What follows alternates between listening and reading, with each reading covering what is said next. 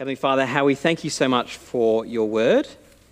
We thank you so much that you have made yourself known to us, and you have made known to us the way that you would have us live in wisdom. So we pray that you'll give us wisdom and understanding as we approach this passage today. And we ask this in Jesus' name. Amen. I wonder if you can finish this sentence or this modern proverb for me. Uh, knowledge is knowing that tomato is a fruit. Wisdom is knowing not to put it in a fruit salad. Uh, over the next three weeks, we're going to be taking some time out to think about what does it mean to be wise? And not just in our culinary choices, but in something so much greater. What does it mean to live a wise life? Why should we bother living a wise life? Uh, we live in a society that's constantly changing one minute to the next. In our cultural moment, people probably value freedom. People probably value peace, uh, personal and financial security. People value themselves. But do we live in a culture that values wisdom? I'm not too sure. But as people who have been rescued from the things of this world and saved by Jesus and to live as his, we are called to live our lives as his, and his way and God's way is the way of wisdom. Not just knowledge, but a good judgment, a good mindset, and a good shrewdness in, in how we live. See, wisdom is actually good for us, and it's good for humanity to live. Uh, if you remember back to the passage we just heard read to us, if all of humanity was to live in this way, according to God, I think we'd have a pretty good time, wouldn't we? But this world doesn't, and so we are called to live out and seek out God's wisdom. But where do we start? Uh, what is wisdom, and how do we attain this highly precious gift? Well, thankfully, God has given us his word, and in it we find this fantastic book of Proverbs. Uh, this is a book of wisdom. Uh, its literature is as in poetry. Uh, and so we get in this book about seven hundred, seven hundred individual sayings or little two-line sermons. In chapters one to nine, we get an introduction where the author, who's probably Solomon, encourages his readers to pursue wisdom and to live it out. Then from about chapters ten to twenty-nine, we get hundreds of little thematic sayings about what it means to live practically wise. And in the end of his preface of chapter one, verse seven, he tells us where to begin. The fear of the Lord is the beginning of knowledge, but fools despise wisdom and instruction. And again in chapter nine, verse ten, the fear of the Lord is the beginning of all wisdom, and knowledge of the Holy One is understanding. The way to attain wisdom and knowledge is to fear God. That's the best place to start. Uh, but this doesn't mean being scared or afraid of God, like a person might be afraid of heights. No, this is different. This, this is different. This means having an awareness of just how great God is. This is being in complete awe of God, and then recognizing just how finite we are in comparison to him. It's recognizing that God is great, and also recognizing that we aren't as great as he is. It's recognizing that God is powerful, and also not to be toyed with as well. I remember in my very first driving lesson with my father, we were in the back streets of Tawantin, there were no other cars around, got into the driver's seat, and Dad told me something along the lines of this. Michael, this machine can kill people. Now, this didn't make me afraid of driving, but it did make me sit up and pay attention a little bit more. I did fear the awesome power that was driving. it's kind of like that a billion times with God. Recognizing that he is completely awesome and that we are his creation. Recognizing that he is king of the universe and that we are not. It means listening to God, paying attention to God. And when we get that right in our hearts, in our minds, we can then begin to attain wisdom and live it out. And in chapter three today, we'll see that living wisely is good for us and also has immense value.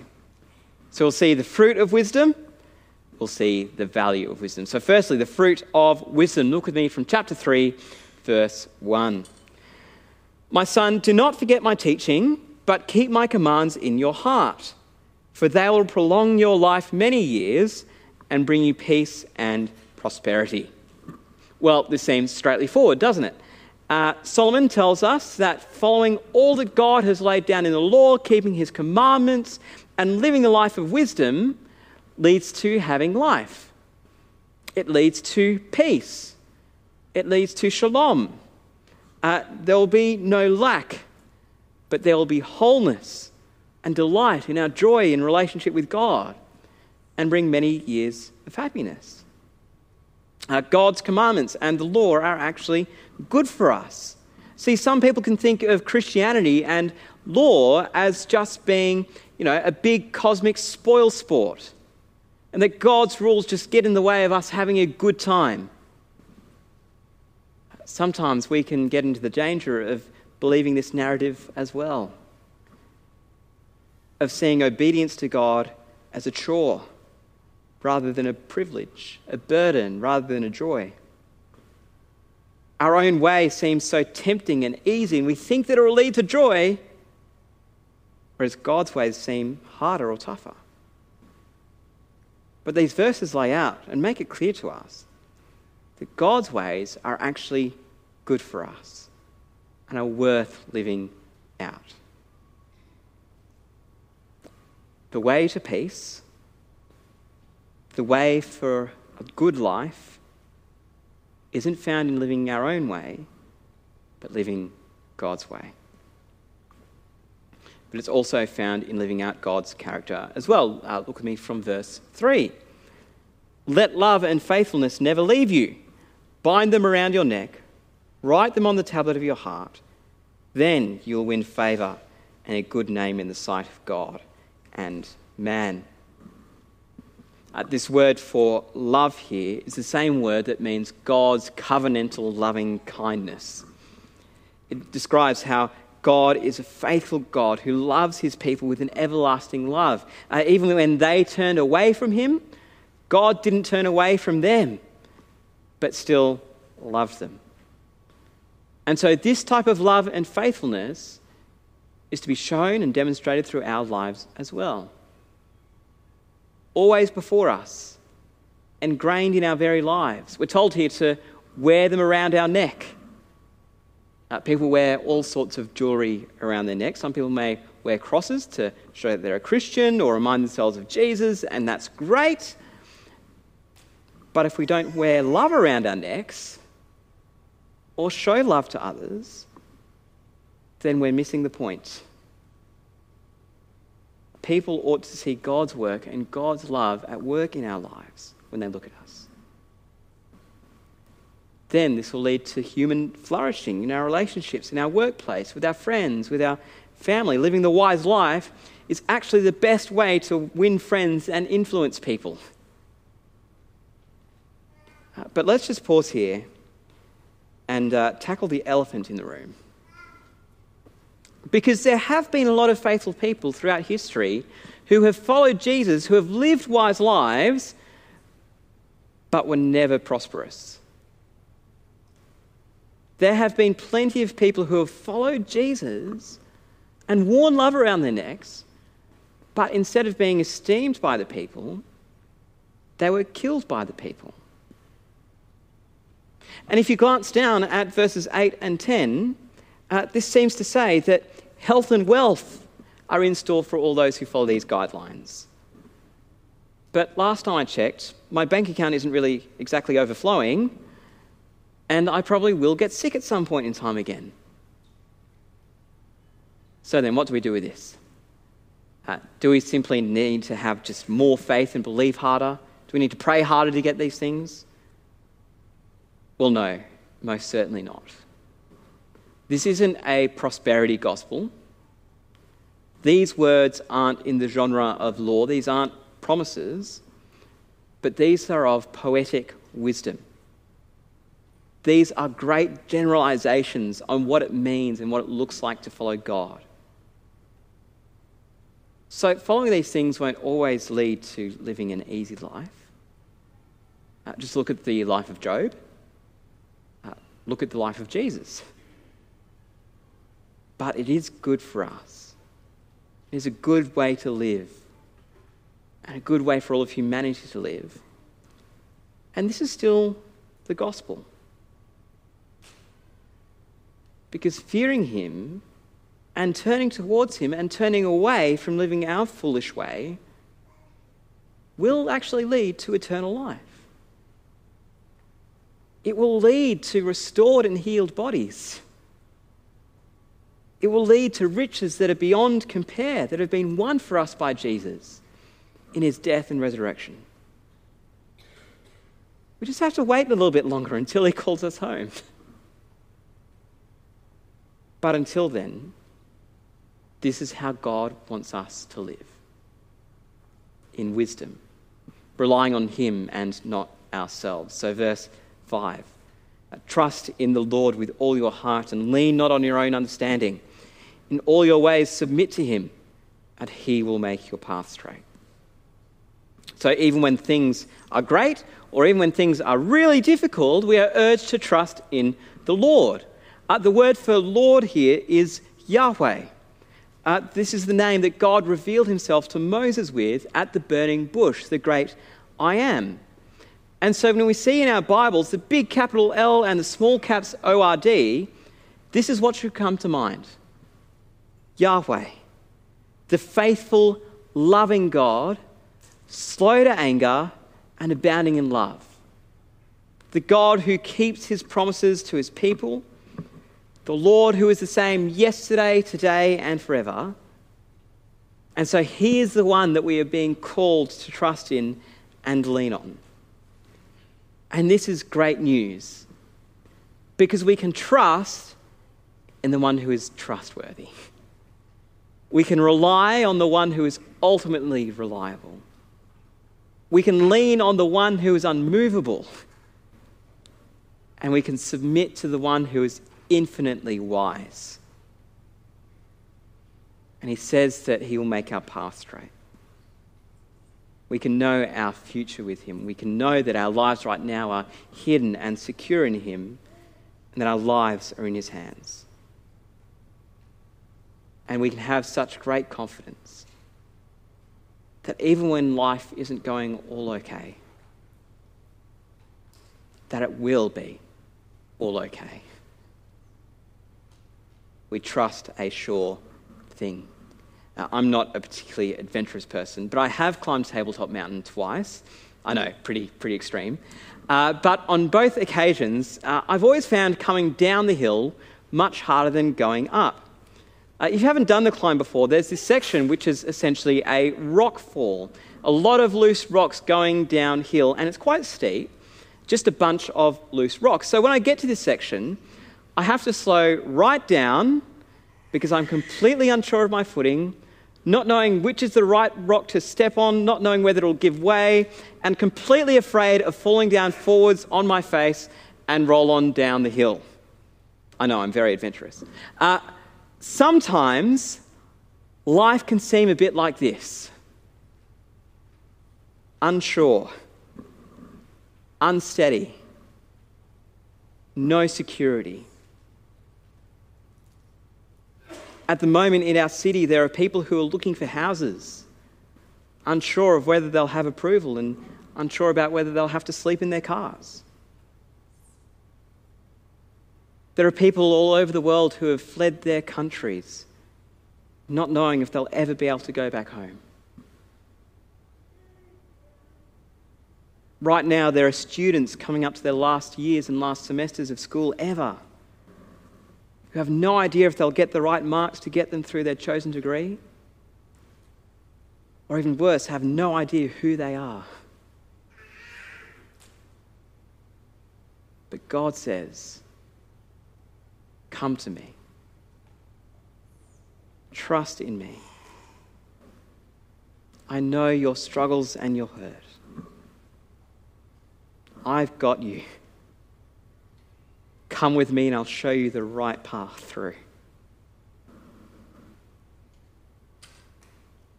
If you are at the moment facing hard times, or you know that there are struggles ahead, please come and let me know, or, or let someone else here know.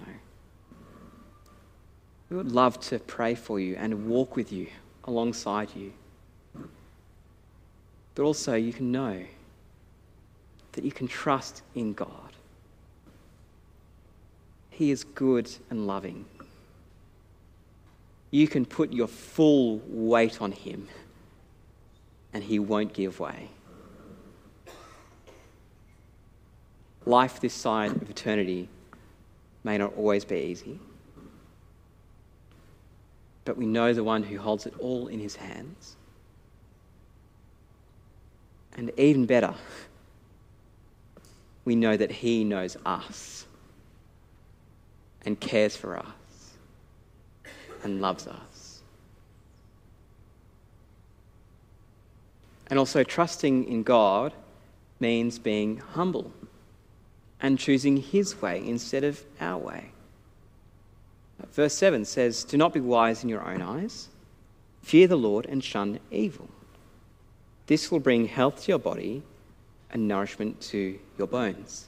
Now, this doesn't mean that we have to check our brain in at the door when we begin to follow Jesus.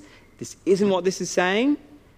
But this is saying that we should put God's will and God's want for our lives above our own. I always think it's quite a shame when I go to funerals and they have the song Frank Sinatra's I Did It My Way.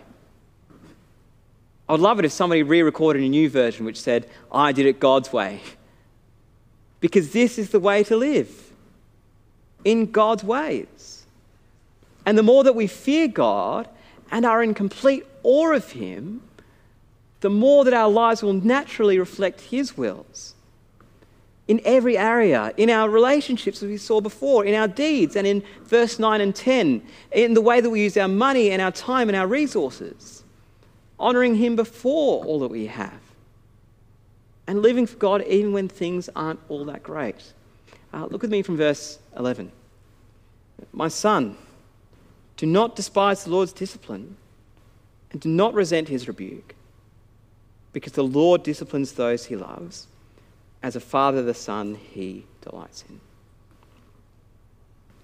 Now, just a note, uh, this doesn't mean that we should go, oh, I'm a bit sick today, so this must be because I was angry at the parking officer the other day.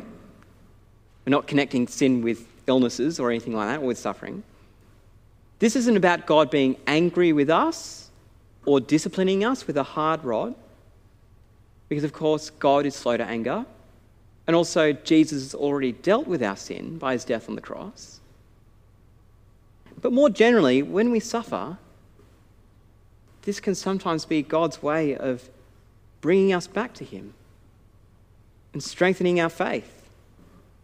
Uh, we'll see this in more detail in a few weeks when we look at the book of James, but this is what it says in chapter one, verse two. Consider it pure joy, my brothers and sisters, when you face trials of many kinds, because you know that the testing of, of your faith produces perseverance.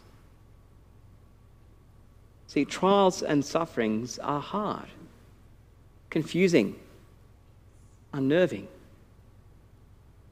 and quite often completely and utterly devastating. But these two are all in God's hands. And the way of wisdom is to trust God, even when our lives have been completely turned inside out by the things of this world. And in the midst of these, we can cry out to God and rest in him.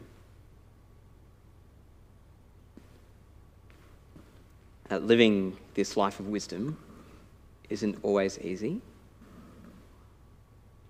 Living God's way in a world that's shouting, live your own way, is countercultural. But the wisdom of this world leads to death and decay. But the fruit of the wisdom of God, as we've just seen, leads to long life, peace, favour, straight paths, health, and prosperity. God's wisdom is good for us. But it's not just good, it is so incredibly valuable. And so it should be valuable to us. Back in two thousand nine, a new type of currency began called Bitcoin. Uh, and in October two thousand ten, one Bitcoin was worth about ten cents. Fast forward to twenty twenty-two, one Bitcoin is worth just over thirty thousand Australian dollars. Now, that would have been quite the investment for people if they invested early on. Our world might say, blessed are those who invested in Bitcoin.